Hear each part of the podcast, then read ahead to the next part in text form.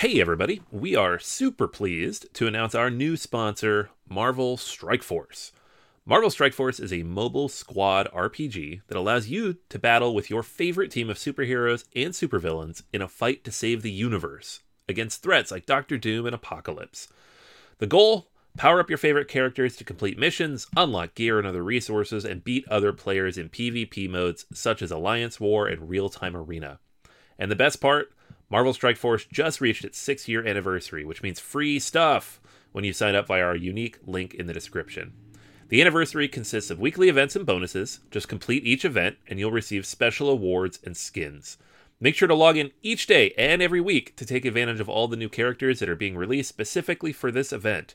This will be Marvel Strike Force's most generous event to date, so don't miss out. If we have received a unique promo code for every new user, please follow our link in the description and use the promo code MAXPOOL. M A X P O O L. Again, anybody uses that code, it is unique for all new users. Check it out. Once again, thank you so much to Marvel Strike Force for sponsoring this episode. Welcome to Board Games Anonymous, the podcast about board gamers and the insane fun we have at the table together. This is Chris, This is Anthony. And this is Liz for Beyond Solitaire. and this is episode 271, our friend's favorite games, Liz Davidson with Mage Knight. We'd like to thank all our Patreon backers for helping us bring you a brand new episode. So, Liz, welcome to the podcast. Thank you so much for having me on. This is exciting. And if out of the depths of the void, Anthony returns. yeah, I'm alive.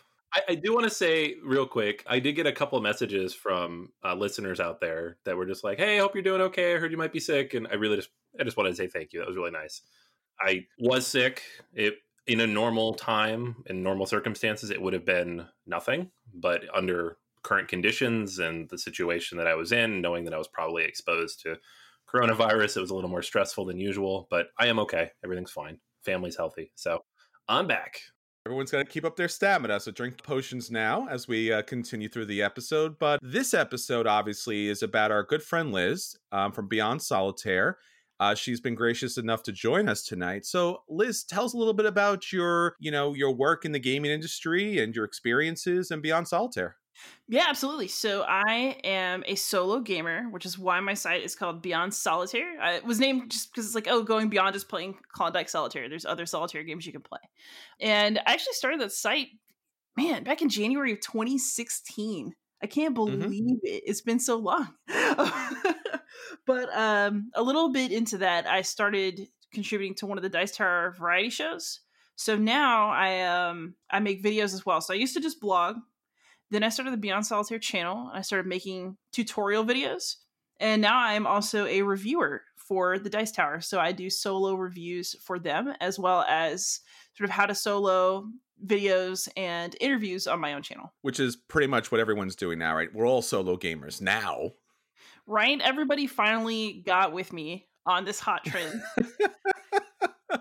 Yeah, I feel like I'm like this prophet of gaming now because like I started Table for One back in 2015, I think, and then Jason hopped on on like episode four, and that was just me being like, I have small children and I can't go out and playing solo games. I want to do some content, and Chris was like, I don't understand this. So, and then yeah, like you came along and you've been part of every night's game night, you know, since way early on. So obviously we've interacted a bunch, but yeah, solo gaming has it, it was kind of coming into its own anyways, but now it's just like everybody's in on it. Who would have thought you could play all of these games and actually enjoy them by yourselves at the table? So, I guess where people tend to say that you have to have the right group to play that game, I guess we're the right groups individually. I guess the problem is Yeah. what if you don't enjoy your own company? That could be really that could be a rough one. Yeah, Ooh. so so kind of like instead of hell is other people, hell is just having to play a game by yourself with yourself. Hell is yourself. Yes. I mean, this isn't a problem for me. I'm awesome, but I'm sure for a lot of people out there right now, they're just like, oh. What's really funny is when when you look at your collection now and you're like, "Oh, I have a lot of games." Then you start to realize, "Oh, you know what, I bought that game to play with the family, or I bought that game to play with that game group. Like the games that you really didn't love, but you kept because it would play well with other people. And now you just look at those games with like disdain, like I kept you, and now you're worthless to me. I don't want to play you at all. yeah, I haven't bought a game on purpose that didn't have a solo mode in a while. Wow. I mean, I'll, I'll, get the, I'll get the occasional game for my classroom. Yeah. But really, if it doesn't have a solo mode, I'm not getting it at this point. It's like the only thing that will limit my uh, game purchasing because I'm so I have uh, uh, evolving tastes, which we'll discuss later. But I really am an omni gamer. I will play anything. I will try anything. So if I were open to all games that could enter my home, I would probably just live in a game box castle. Seems about right. all right, so all right, so let's get on to what's going on with BGA. What do you have up for us, Anthony? All right, yeah. So question of the week is back, and this week I asked what I thought was a pretty fun question, um, and we got a ton of answers. So I guess people agreed what are the top three games you would recommend to reflect your taste in board games? Uh, so these are not necessarily your individual favorites, but the three that best overall capture what you enjoy playing. Um, so they might also be your favorites. So for some people, I'm sure they were. So this was a pretty fun question, and so I guess want you guys to think about that as well because it is something that after I asked it, I was like, wait, how would I actually answer this? like I don't know what I think, and I had to think about it for a little bit. So a, f- a few answers that we got. Eric mentioned uh, Race for the Galaxy for the engine building, Marvel Legendary for the deck building, and Bonanza for the social card game, which is you know a nice little mix. Those are probably not his top three games of all time. Those are just like games that represent his mechanics that he likes. Friend of the show, Michael, uh, here in Pittsburgh, said Texas Showdown so trick taking, but with a twist, and I can agree with that one. I love that game. Uh, 1830 and Great Zimbabwe, which he actually came on the show to talk about um, back in January.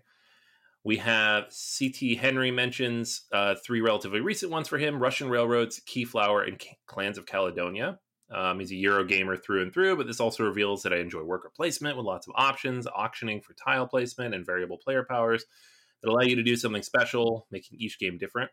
I think all three of those can be played online as well. So those are probably at least part of why he's getting in on those recently. Matthew mentioned Nemesis, Terraforming Mars, and Star Wars Rebellion, which I think are three very different types of games. So uh, it's a pretty good thread. If you hit up our Facebook page, you'll see there's about 30 or so responses from people. Some of them are, are nice long paragraphs talking about why they like certain games over others. Um, for me, I I broke it down into kind of three chunks. So I have like my puzzly Euros, and I chose a Feast for Odin. Then I have my like mathy games. So I put in Leaving Earth, and for roll and rights, I put in Ganz Schön Clever because that last one is just it's always there. I play these a ton just because they're easy and quick solo. So I feel like those three kind of give you a good sense of what I like. Um, the trains are coming up, but they're not quite like defining yet.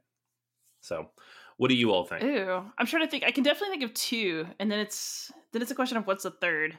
So number one for me is Mage Knight. I love that game. I know it's totally cliche to be a solo gamer who loves Mage Knight, but there we are.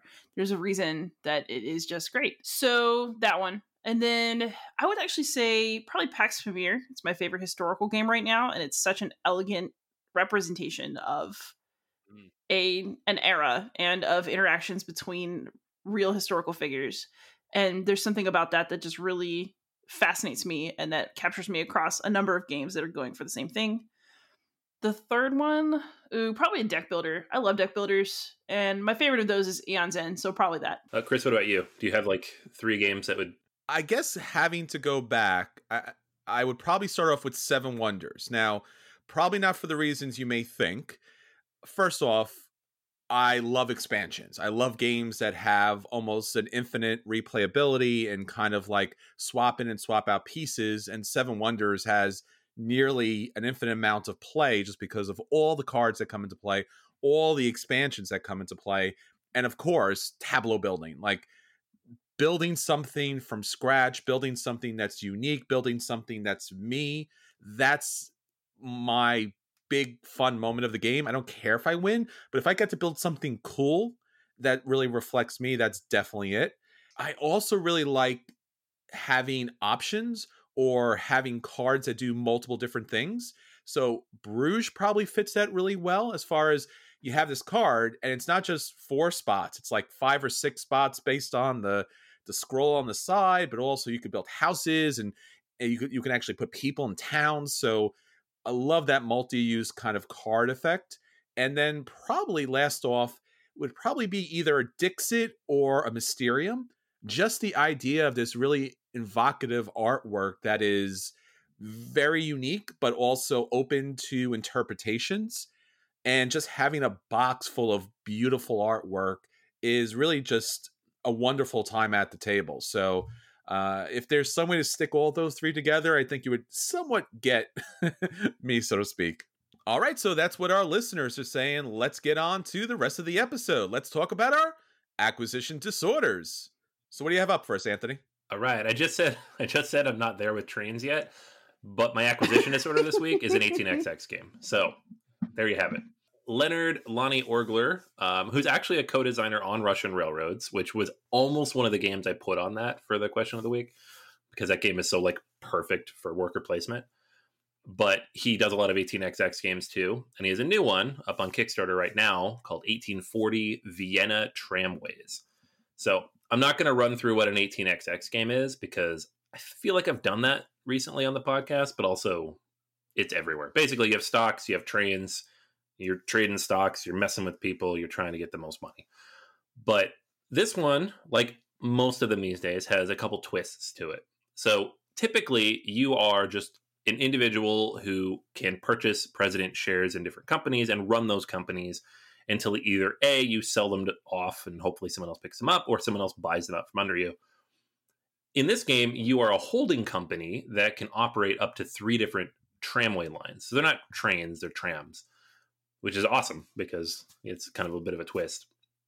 And typically, when you run each you know company in an 18xx game, you will decide if you want to keep the money for the company to use it to do stuff, or you know pay out dividends. And people can have stocks in your companies, and you have to pay them based on how you ran it.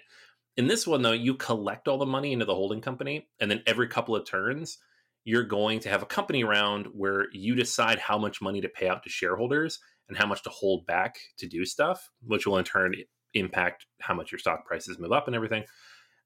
It's just a cool idea that I hadn't seen before. So I'm kind of excited to try that. And then the other thing it does is typically you start with like really weak trains and build up to more powerful trains throughout the game. And the old ones become obsolete and people can lose their trains, which can ultimately lead them to bank- bankruptcy if they're not careful. This one will start out with the most powerful trains at the beginning, the diesel trains that can just go anywhere but they will become less efficient as they get older. So they'll have just less income for you over time. It's kind of like a reverse of the uh the basic 18xx formula. So for anybody who's like 18xx, ugh, it's just another one of those. But but for me, who's played a few of them now and like them, uh, these twists sound really interesting. So this one's on Kickstarter right now, and um, Lenny's actually done a few different Kickstarters, so he knows what he's doing. So it, you know you'll know that it's coming, and it has about 15 days left to go from recording. So you have about a week and a half or so to back it uh, if you're interested. And it's relatively inexpensive for an 18xx game. So if you're looking to get into one, um, worth trying. I think you can also buy some of his other stuff on here too, which is kind of cool. So that is 1840 Vienna Tramways, the 18xx game that I will play sometime in 2022 when we're allowed to go out and interact with our friends again. That is an evocative title. Tease it. yeah, it's in your head now. Is there not a uh, solo 18 double X game? There's a couple that have solo rules to them. They're not very good. I mean, the games are defined by the interactivity, so they work, and it's kind of a cool way to like learn it or play through it. But it's not nearly as much fun. Like the fun of it is just kind of gaming each other in the stock market and buying and selling things at the right time and kind of mm. knocking other people's stock prices back. You can't really simulate that very well solo. Do we have a an average weight on this game? Oh, I don't know. I think these things usually end up in the three to four range. Um, I think a few the heaviest 18xx games are among the heaviest games on BGG, like 4.5 ish. This one doesn't look super heavy. It looks like basic rules with a couple twists. So probably in the three and a half Okay. range, Pretty cool. but long. It'll be long. if if it wasn't 18 double X, it wouldn't be long, right? yeah, it, nothing about it looks shorter than the average 18xx. We're probably four to six hours. So. Well, I'm going to talk about another Kickstarter that's currently up that's piqued my interest. Definitely not as long as Anthony's acquisition disorder. This game is called Canvas. Layer transparent cards to create unique illustrations, a spatial puzzle game for one to five players. So here is a game you could actually play solo, but let's hope that you don't necessarily need to play it solo because it's probably going to be at least a year or so before it comes out. So in Canvas, as the game mentions, it uses transparent cards. So think Gloom, or probably more recently, think Mystic Vale. So you have a sleeve, clear sleeve, and basically what you're doing is you're putting together a painting based upon a market that's going to have these individual art cards. And each of these individual art cards are going to have a piece of art. And based upon how you sleeve these cards by purchasing these different works of art, it's going to create a complete image. So there's three separate types. You sleeve them as the game goes on. You create three pieces of artwork. You take a look at what the bonuses are at the top of the board. And the artwork itself doesn't necessarily have a particular scoring to it, but each of the art that you sleeve in will have icons on the bottom. So basically, it's a little bit of contract completion so set collection as far as like, oh, I want to score those points. I need two triangles. So in a very kind of mechanical kind of way, get the triangles into your artwork, regardless of how it looks, and then basically you score points. So a very light uh, game is concerned, but again, it's a game that has really interesting artwork. It's utilizing that transparent card system, which is a lot of fun. It's going to be good for families. It's going to be a good filler game as far as you know most games are concerned. I'm still waiting on the stretch goals for this because it's definitely one of those games that could use a lot more content in order to give you more playability. Since it plays up to five people and it has 60 cards, I'm wondering how much replayability until you're like, oh, you know, Happy Cloud, person out there, chess piece, that's always going to score 10 points. So to see a little bit more to this, but it definitely has piqued my interest. And if you're interested in taking a look at Canvas, and you should, it's really, really evocative of like Dixit type of artwork. It will wrap up on Wednesday, May 20th.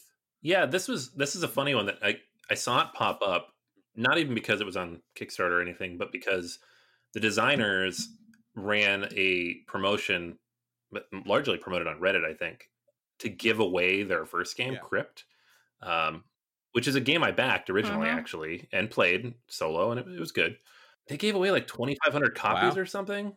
And the funny thing about that game is I remember getting it and liking it, and then it kind of faded away a little bit. It just didn't feel like there was enough there to really hold my attention. So, like hearing you describe Canvas, I'm like, sounds like the same thing. I don't know, not the same mechanics, just like the same like potential issue. But yeah, I mean, obviously their marketing plan worked because everybody's well aware of what they're doing. Yeah, and I think that's always the problem with games as far as artwork is concerned. They tend to be a little more expensive. I mean, most games do have some sort of artwork, but unique pieces of artwork do raise the price. So I looked at this, I loved it. I was going to go back it immediately. And with all of the components, and you really do need all the components for, for this to be like a full fledged game, it's going to be $49. So for what is a light filler family game, uh, maybe it takes 15, 20 minutes. Um, it's a little bit high on that end. So I'm hoping that the stretch goals pop up. I hope people, you know, take a look at it because maybe at that point it, it kind of fills in there. But again, I mean, a lot of what Kickstarter does do well is introduce board games to people who typically don't back board games. So this is probably a good entry level game for somebody out there. Liz, did you play Crypt?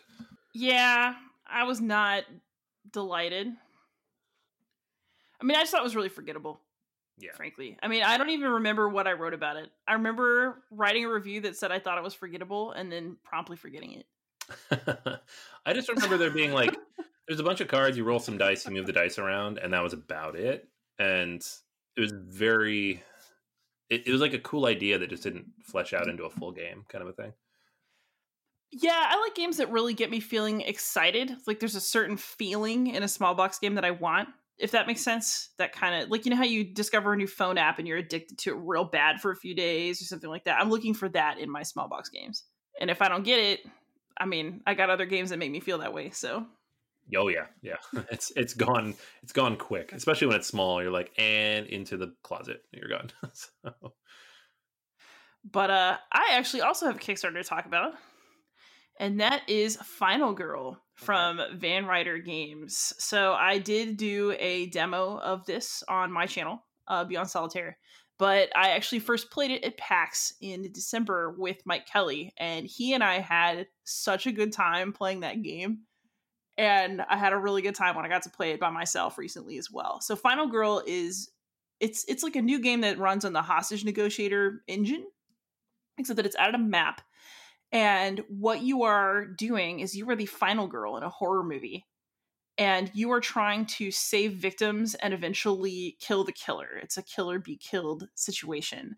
And the game is going to have different settings, different killers, and then different final girls that you can play. And you can kind of mix and match them but the game is so thematic and hilarious and fun. Like you can pull event cards and say things like, "What's that noise? All victims move a space closer to the killer." And you're like, "What? Why did you do that?" you know, there's a there's one card that's like, you know, oh, the victim nearest to you is now your boyfriend, and you can choose to sacrifice your boyfriend for a bunch of extra time in the game. Oh, and you know, all these little touches are just delicious. I really, really enjoy thematically what the game is doing. I have a good laugh every single time I play it, and I really feel like I'm playing out a ridiculous story. You know, sometimes I really manage to power up and just take out the killer. Other times they take me out, and it's really brutal. But either way, it's always really fun. And the other thing that's pretty hilarious is that you and the killer each have a certain amount of health but your last health token you can't see the back of it. So sometimes you can die and then flip that over and then find that you have an extra health to try to go on. Just like in a horror movie where you think somebody is dead but then bump bump bum no the killer rises again to take another you know so there's like a whole bunch of really thematic drama in the game. And that that that campaign ends i think may 15th but i really personally am excited about this game that's really cool. Yeah, I, I saw an ad for this pop up and I'm not like a huge slasher movie horror type of thing. Like there's a few games you see that big red font and just, you know the Friday the Thirteenth font they're using, and I'm just like, eh. But I, I, guess I didn't realize it was Van Ryder, and I especially didn't realize it was the uh, hostage negotiator engine. So I'm actually much more interested now. so. All right, so that's everything for our acquisition disorders. Let's get on to the games that hit the table and hit the tablet let's talk about our at the tables. All right, Anthony, what do you have up for us this week? All right, yeah, I actually got uh, being sick was beneficial, and then I didn't feel like doing work, but I wasn't quite sick enough to not do anything. So the result is I got a few games in, um, including a few games from my shelf that I've just been meaning to play. One of which came in, I don't know if it was in the last year, beginning of this year, but it was the Isle of Cats. Ooh.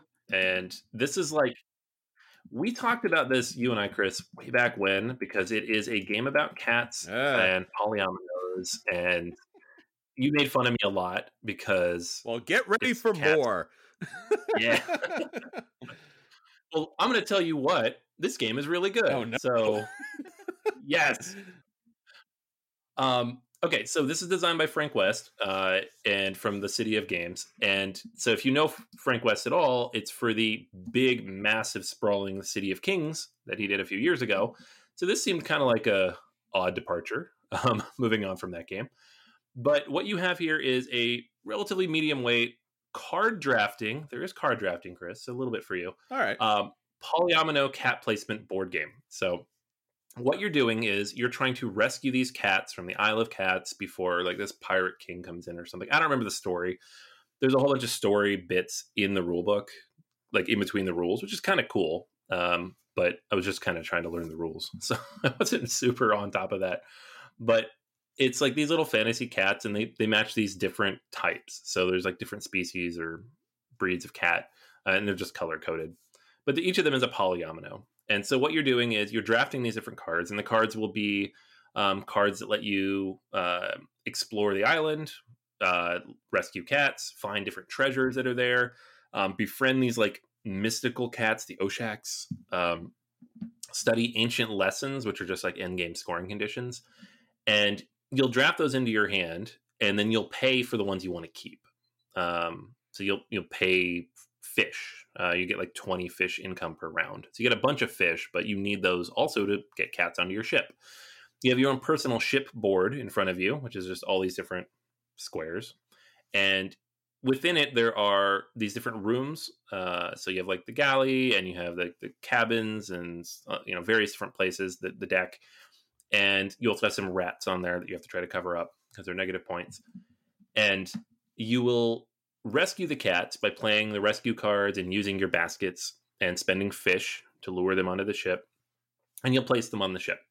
Um, you'll also place some treasures on the ship, and there are like little icons on the ship that you can trigger that will let you take additional extra treasures, like little treasure maps, if you place the right cat on top of them.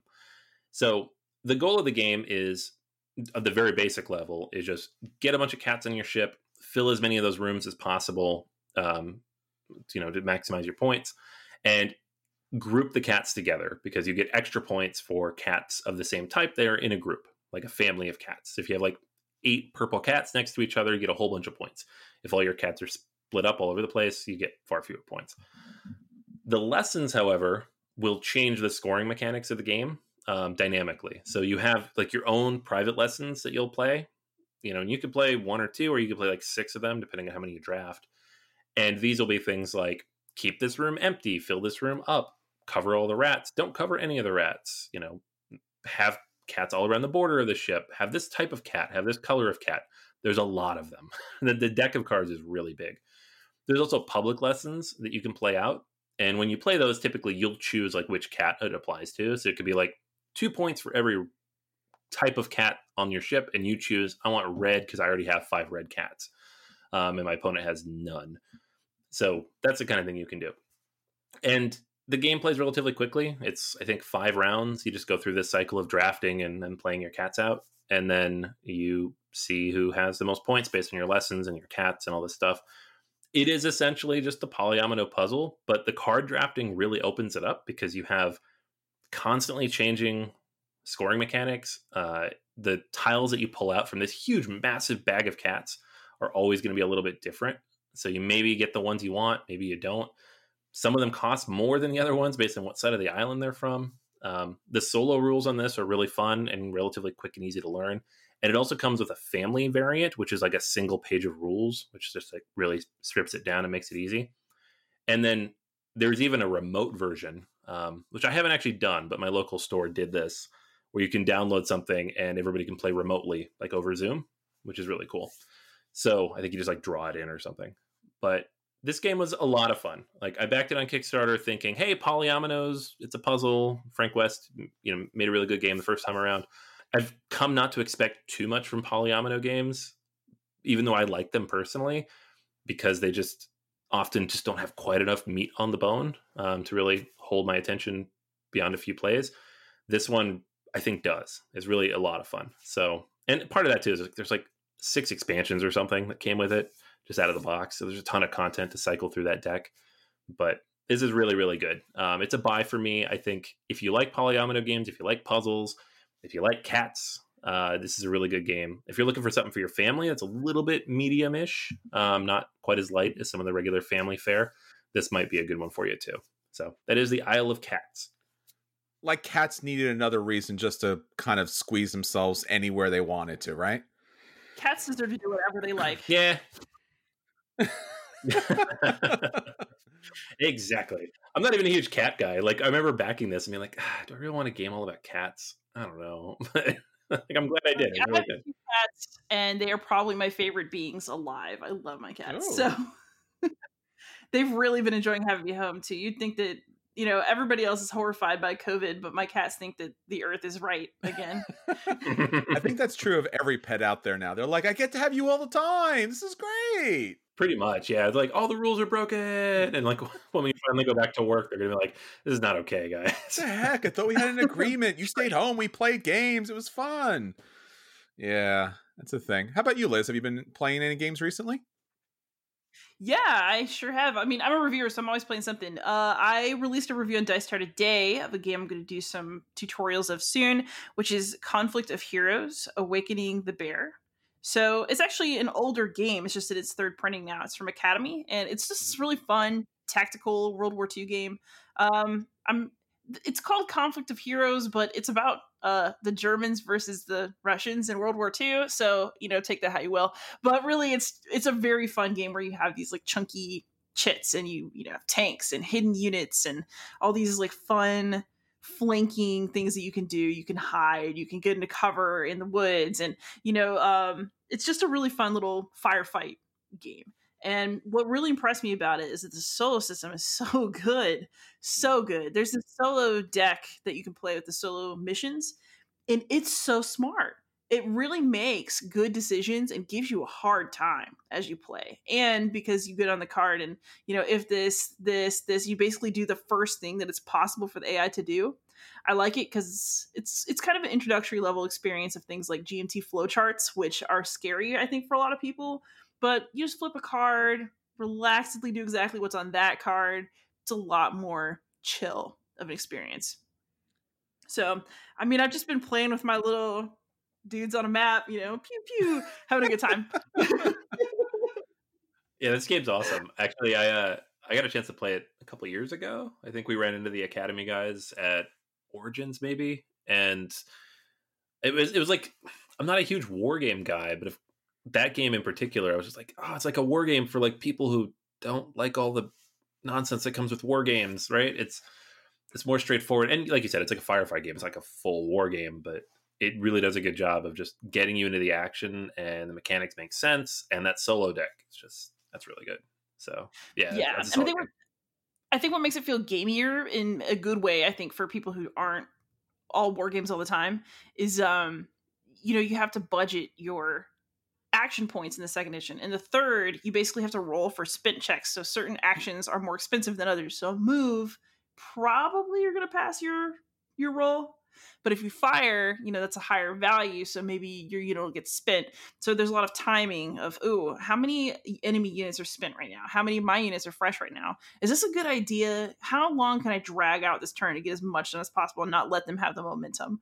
And it's a really fun kind of game of chicken. Yeah, I like that. I like I feel like I like when games like this feel more tactical and like almost push your luckish versus you need to have this grand strategy and if you made a mistake somewhere in this grand strategy everything's going to fall apart and if the other opponent's grand strategy is smarter they're going to stomp on you which is what a lot of two player like war games end up feeling like uh, this one is definitely more in line with like a tactical skirmish type of game but without being quite as limited as some of those are so yeah it's good all right so that's everything that's hitting our table and tablets let's get on to the feature review so, for our feature review this week, we are talking to Liz, and we are talking about her favorite game and other games that come along with it, Mage Knight. So, Liz, I'm going to leave this up to Anthony to walk us through because this is all about solo. Yeah. yeah. Chris fades, fades, into the background like, no. it's like everyone's like a solo gamer now. I yeah, well, I think Chris is fighting it. I don't know. Have you played any solo games yet, Chris? Uh, I, I did play six weeks in. um, Spirit Island. I've played solo. Spirit Island. I've played solo. I do have many solo games probably in here. Like as Liz said, there's a lot of games that are solo esque or have a solo component. But I have yet to, as of now, start like popping open boxes to see if it plays solo. So uh, yeah, at some point, I think you sent me over instructions to play Arcadia Quest solo, which was interesting. Yeah, yeah, I want to try that out. Um, yeah, so yeah, we are talking solo to some degree. Obviously, current conditions makes sense. Liz, I love Mage Knight. I know for a fact I haven't played it nearly as much as you. Uh, this is a game that I've played, I think, four times, five times now, and I've had to relearn it three of those times because it's like the amount of time in between each play is far enough apart. But those were all solo, and every time I was like, man, this is good. So I'm not going to talk at length about it because I'm not an expert. I'll let you describe why this game is your favorite ever and what it does to kind of represent you as a gamer and solo games in general.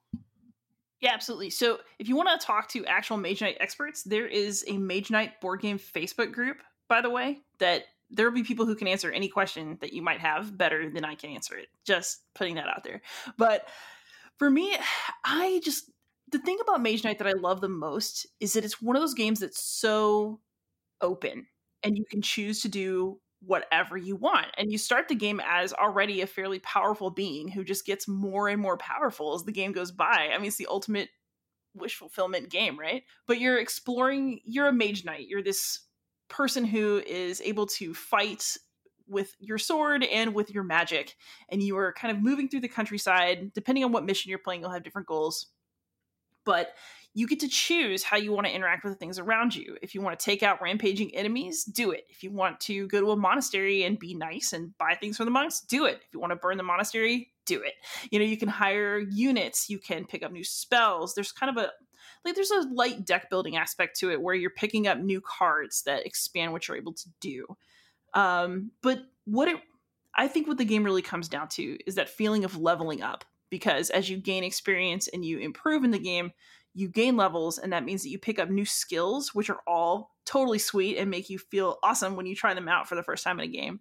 You pick up new cards which make your plays more interesting. And then you know you also gain power in terms of your armor and your your hand limit. So you just feel good and a sense of growth and progression throughout the game. And also if you like multi-use cards all of your cards can be used for the action on them or they can be placed sideways for other things so, you know, a lot of it is looking at your hand and working out the absolute best plays possible based on what you know about what's on the board. And it's just satisfying. There's something about that game and the sense of growth in it and all of the choices that just it just does it for me. And it always does. Yeah, it's a it's a funny game. Like I I bought this really early in my gaming career because I heard it was kind of like it's like a puzzle, but like this, and you know, like how do you describe Mage Knight really? But however it was described to me, I was like, oh, that sounds really cool. And it took me two or three years to finally play it. And once I finally played it, I was like, oh my gosh. And I just want to get to the point where I could just leave it out for a few weeks and just explore everything it has to offer because playing it a few times is not nearly enough. I don't think I've ever reviewed it on this podcast because I just didn't feel like I had enough of a grasp of the game to do so because there's just so much there to kind of peel apart and uncover. And it's just, it, yeah, at the end of the day, it is a very interesting puzzle of a game, but there's a lot more to it too. Yeah, I think you know a puzzle doesn't quite do it justice. I mean, it is it's puzzly in that you can puzzle out your turn, and you're thinking about how to use your cards, and you're thinking about your abilities and the math of attacking a city. But it's more emotional than just a puzzle, at least for me. I get really excited by the exploration aspects of it. And, you know, I like watching my reputation go up and down as I make, you know, better and worse choices about how to treat people in the game. you know, every game is really a story. And I like that it's the right combo of puzzle and adventure and story. Yeah. So, like, Mage Knight is, you mentioned this before, it's kind of if you look up like best solo games ever, most people will list this up there on the top of the list. And until very recently on Board Game Geek, this was the number one solo game, period. Right? I think every year that they ran that top 100, it was number one until this year, correct? That's correct. And I know it's so cliche to be a solo gamer who's in love with Mage Knight, but it's just true. I like Spirit Island, but nothing is ever going to be Mage Knight for me. I don't I don't think. I would be really surprised if I found a game that offered me more than Mage Knight does. Um I would be excited. yeah, right. but, but, you know, the other thing that's interesting, and one of the things I wanted to kind of talk about this is that, you know, I actually visited Dice Tower headquarters like uh, two months ago now, and I did a top 10 solo games list, and I did a top 10 historical games list. And what's interesting to me is that there was not a lot of crossover. And I'm not sure how that's going to look in the next maybe two to three years. The kinds of games I like to play, it's slowly changing. My tastes are moving more towards the wargaming and historical gaming um, world. And I don't know what that's going to mean for the games that are my current favorites now, if that makes sense. Yeah, no, it's it's a good point too because I think we've all been through this as gamers where you know, I can think back to and my favorite game of all time has been relatively the same the last 2 3 years, but the first like 4 years in the hobby, I feel like it changed every 6 months. And like as I'm like exploring and learning and deciding and getting into new types of stuff. So, I think it like that evolution I think happens to everybody. Um, but I think you, you were describing this before we started recording. In particular, like if you've always like if you're looking at fantasy games and then suddenly you're like, I'm more interested, like I'm moving towards historical games. It's almost I wouldn't say the opposite because the mechanics can be the same, but the whole idea, like thematically between the two, feels very separate, right?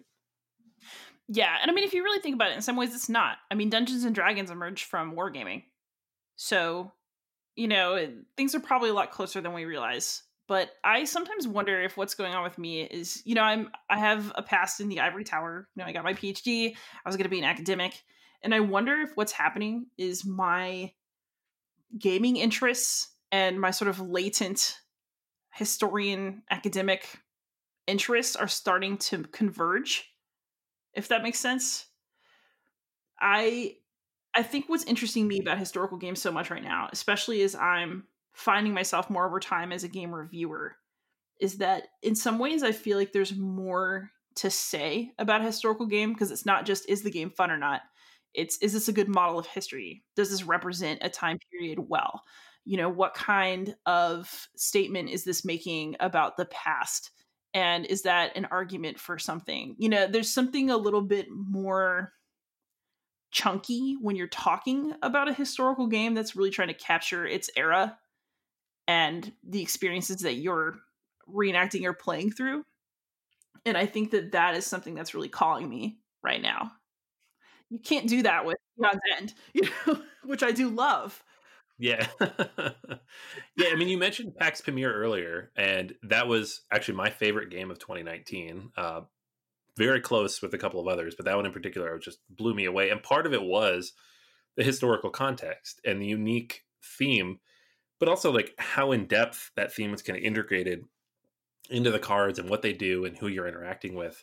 Um, how would you say that game or games like it in particular kind of capture your attention in a way similar to like what a mage knight does like that really just make it games that you enjoy above and beyond other things well pax Pamir is particularly interesting because i can't think of any other games that have that same feeling if that makes sense it's one of those games that has it gives me a different vibe as i'm playing it than most other games and i had to kind of reorient myself as a player to be effective in the game but I think what I like the most about it is that all the actions make sense if you understand the historical context. You know, this is one of those games that actually had me off reading history books about the period and really devouring the flavor text on the cards so that I would understand the relationships between not only the people in the game, but the different elements of the game. I mean, if you could turn someone's dissertation or work of scholarship into a game, I feel like Pax Pamir would be it. And I think that that's what transfixes me so much. It is a fun game to play. It's it's just good as a game. If you never care about the history, it's still fun. But it's almost like the deeper you get into it, the more you appreciate how rich it really is. And that's what keeps me coming back. I didn't just play it a few times and think I'm done. That's one of those games that I will say yes to play it pretty much anytime. Let's go. Because I want to experience it again. Yeah, it's so good. Uh, what would you just almost for myself here? Like what what kind of uh, books or, or, sources would you recommend people read if they're interested in like what comes out of that? Because I found myself like reading all the flavor text and reading kind of the back of the rule book and thinking, this is really interesting. I didn't know anything about this. Like, what else would you you know if people in the same mindset, where would you recommend they go? Yeah, so I actually read the main kind of overall history book that uh, Cole Wehrle recommends. He actually has a little bibliography at the back of his uh, of his rule book. But um, Return of a King by William Dalrymple, D A L uh, R Y M P L E, I think, is a. It was just a very readable fat history book. You know, you'd think it'd be really dry, but the story that ended up telling was just fascinating. And you know, I also like this particular topic because I think it leads us to some of the issues that we're all trying to discuss in board gaming right now, but nobody's very good at it, I think. We're getting there, which is that, you know, it's also a game about colonialism, but from a different perspective. And the thing that's interesting about the great game in particular is that it's still kind of in that era where we think of like, oh, these fun, rollicking, scholarly British people off having adventures in the East. And it's like, wait, wait, wait, record scratch. You know, that's not how this looked to people who actually lived in Afghanistan and whose culture and country that was. And, you know, games that start to touch those issues and start to kind of poke at that tender spot in our culture and in how we understand other cultures really that appeals to me. Yeah like spirit yeah, island tries to do it in a fantastical way but pax Pamir takes something real and turns it into a game that is still very respectful of the source material. Absolutely. Yeah i would agree with that uh, so what other historical games would you recommend or have you been playing that you really enjoy well, I just came off of a review of Pendragon, The Fall of Roman Britain, which I like quite a bit. Uh, that is a coin game, so if you want to go at it, get ready. Uh, but and it, I would actually say that it's on the upper end of heaviness in a game that I'm personally willing to tolerate right now. It's it's got a lot going on, but if you again understand historical context, the game starts to make more sense. Uh, it is a really cool game in that you start out with kind of these Romano British people who actually live in Britain. And then you have the Roman military that's also stationed there, and they're frenemies, and they're kind of trying to vie for dominance while also working together. And in the meantime, you have Saxon and Scotti raiders coming in and just wreaking havoc. And everybody is trying to control territory and have slightly different goals, plundering solidifying if you're the Romans, maintaining roads, and all these things make so much sense in terms of the actual historical process of Roman rule breaking down in Britain. Uh, but it's also a fun game. and I really, really love the attention that the designer, uh, Morgane uh, Gouyon-Rety, put into it. She is really, really smart and interesting. She thinks really deep about her games, and you can see it in Pendragon, and you can feel it when you play and I don't know, it just feels like you're playing a love letter to a historical period, and that's something that really touches my heart. You know, um, yeah. I'm actually really excited because Morgane has another game that she's finishing the rulebook for right now. It's called Hubris. That's going to be set, set in uh, the Hellenistic period with mm, sort of cool. Post Alexander the Great kings vying for power, and that is going to be really good. I think I have high expectations for it. That's awesome. Yeah, actually, actually, I have Pendragon on my shelf. I have not played it yet, but I, I, did pick it up because it just it sounded really cool. It's a coin game. I love coin games. Uh, just the asymmetry of it, and I know that GMT stuff goes out of print real fast. So I was like, I'm gonna get this, and someday I'll get to it. So. Get um, it. So actually, after playing Pendragon, I made a very irresponsible purchase. No, it was not irresponsible, but it was expensive. Um, I bought a copy of Gandhi. I'm actually super excited Ooh, to learn yeah. That's the other one on my shelf. That's awesome. that one, I'm more excited for that one though because it's like. Sorry, go ahead. I was just like I can't, I can't wait to play a peaceful faction. This is gonna be awesome. That's what I was thinking. Yeah, it's it's a coin game, which are all war games, but with peaceful resistance, which is, of course, that's what the 20th century ended up looking like. But yeah, yeah, no, I'm really excited for that one too yeah, like how do you do it in a game? I can't wait to find out. If you want a lighter kind of historical game that is super interesting, I actually love David Thompson's work. Uh, Pavlov's House is fantastic as a game. It's really fun. It's like a rollicking good time for somebody who's holed up in a apartment building being attacked by Nazis. But um, it's, it's, part of his, you know, Valiant Defense series, Castle Itter is in that same vein. But Pavlov's House is great because not only is the game fun, but you know, David put a lot of work into researching that game. He found authentic photos from the time period of as many of the people in the game as he could. He made his own interpretive decisions about who was really in the house and what resources they had access to after reading a bunch of Russian propaganda, but also other primary sources. I mean, that's just such a neat melding of historical interpretation and game. And, you know, on Kickstarter recently, he had a campaign for uh by Stealth and Sea, which is this just hilarious. I mean, it's kind of a lucky game, but it's so fun. You're these Italian torpedo riders trying to ride into the harbor and sink British ships and then swim off to safety. Oh wow. which is a real thing. It's like the predecessor of Navy SEALs. I had no idea. You know, I played this game and it was fun, it was silly, and I ended up running away from patrol boats all the time. And I also learned a lot. And, you know, can you go wrong with that? No, no, I don't think so. I, this is like I'm looking at his uh, design credits, and it is all over the place. You got this game, Pavlov's House, which sounds interesting, and then Undaunted Normandy, which I've heard good things about, and then like It's amazing. Yeah. War Chest, and he co-designed Orc Olympics. So Yes. Yes. Also, he uh co-designed Sniper Elite, the upcoming board game version of that. oh really? And I demoed it at PAX. It was real good. Yeah, I mean, all of these, to, from what the ones I played, all of them are good. So they're just all over the place. So it's kind of cool. Yeah, it's I think games that he co-designs with other people are more likely to be thematically um, something like Orc Olympics, things that he's designing for himself, he definitely veers towards historical designs. Uh, his grandfather fought at Normandy. Oh, So, you know, Undaunted Normandy is basically an homage to the unit that, you know, his grandpa fought in. And, you know, his research is just deep into all these games, even the ones that seem just like, oh, what a fun little tactical game, like Undaunted Normandy. There's a lot behind that that went in. Yeah, yeah, yeah. I would imagine. Yeah, based on what I've seen of it. Um, awesome. Well, I mean, this has been very interesting, and I think very helpful too, because I think a lot of people, you know, maybe they like a certain type of game or certain genre of game, and they don't think like, well, how do I transition that into other types of games? Or maybe they played. You know, I know for myself, there's certain types of games I like, and then occasionally I'll play something outside of that, and I'm like, ooh, that's really good.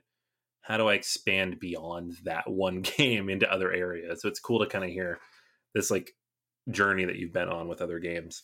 Yeah, and it's funny to talk about them as other games because I have a feeling that they're not going to feel other to me at all within the next six to 12 months. Right? Yeah, yeah. They just start kind of filling in the top 100 list as you get through them. Yeah. Awesome. So, is there anything else we talked up front? Obviously, Beyond Solitaire. Um, you know, we know we all were on the the Dice Tower Network, and we hear you pretty often over on Every Night is Game Night with Jason. Um, are there anything you want to share with people? Anything you want to send people to that you've been working on lately? Actually, I I need to get back on it. Teaching digital school is hard, but I've started a set of Mage Knight playthroughs. Believe it or not, I'm finally ready to contribute something to that. Although I don't think anybody can beat Ricky Royal, but he did give me his blessing for the series. so I. Uh, so I've actually been playing some Mage Knight, and then you can look forward to some more uh, historical game tutorials on my channel, which is Beyond Solitaire. I'm also Beyond Solitaire pretty much everywhere on social media, and I like talking to people, so feel free. Awesome. All right, so that's everything for this week. Until next time, this is Chris, This is Anthony. And this is Liz. Thanks for having me. and we'll save you all a seat at the table.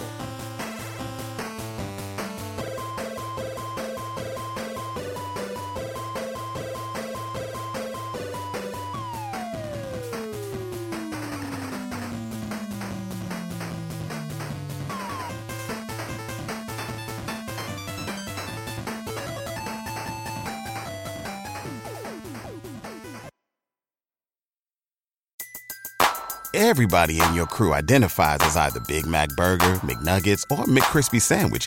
But you're the filet fish Sandwich all day. That crispy fish, that savory tartar sauce, that melty cheese, that pillowy bun. Yeah, you get it. Every time. And if you love the filet of fish, right now you can catch two of the classics you love for just $6. Limited time only. Price and participation may vary. Cannot be combined with any other offer. Single item at regular price. Ba-da-ba-ba-ba.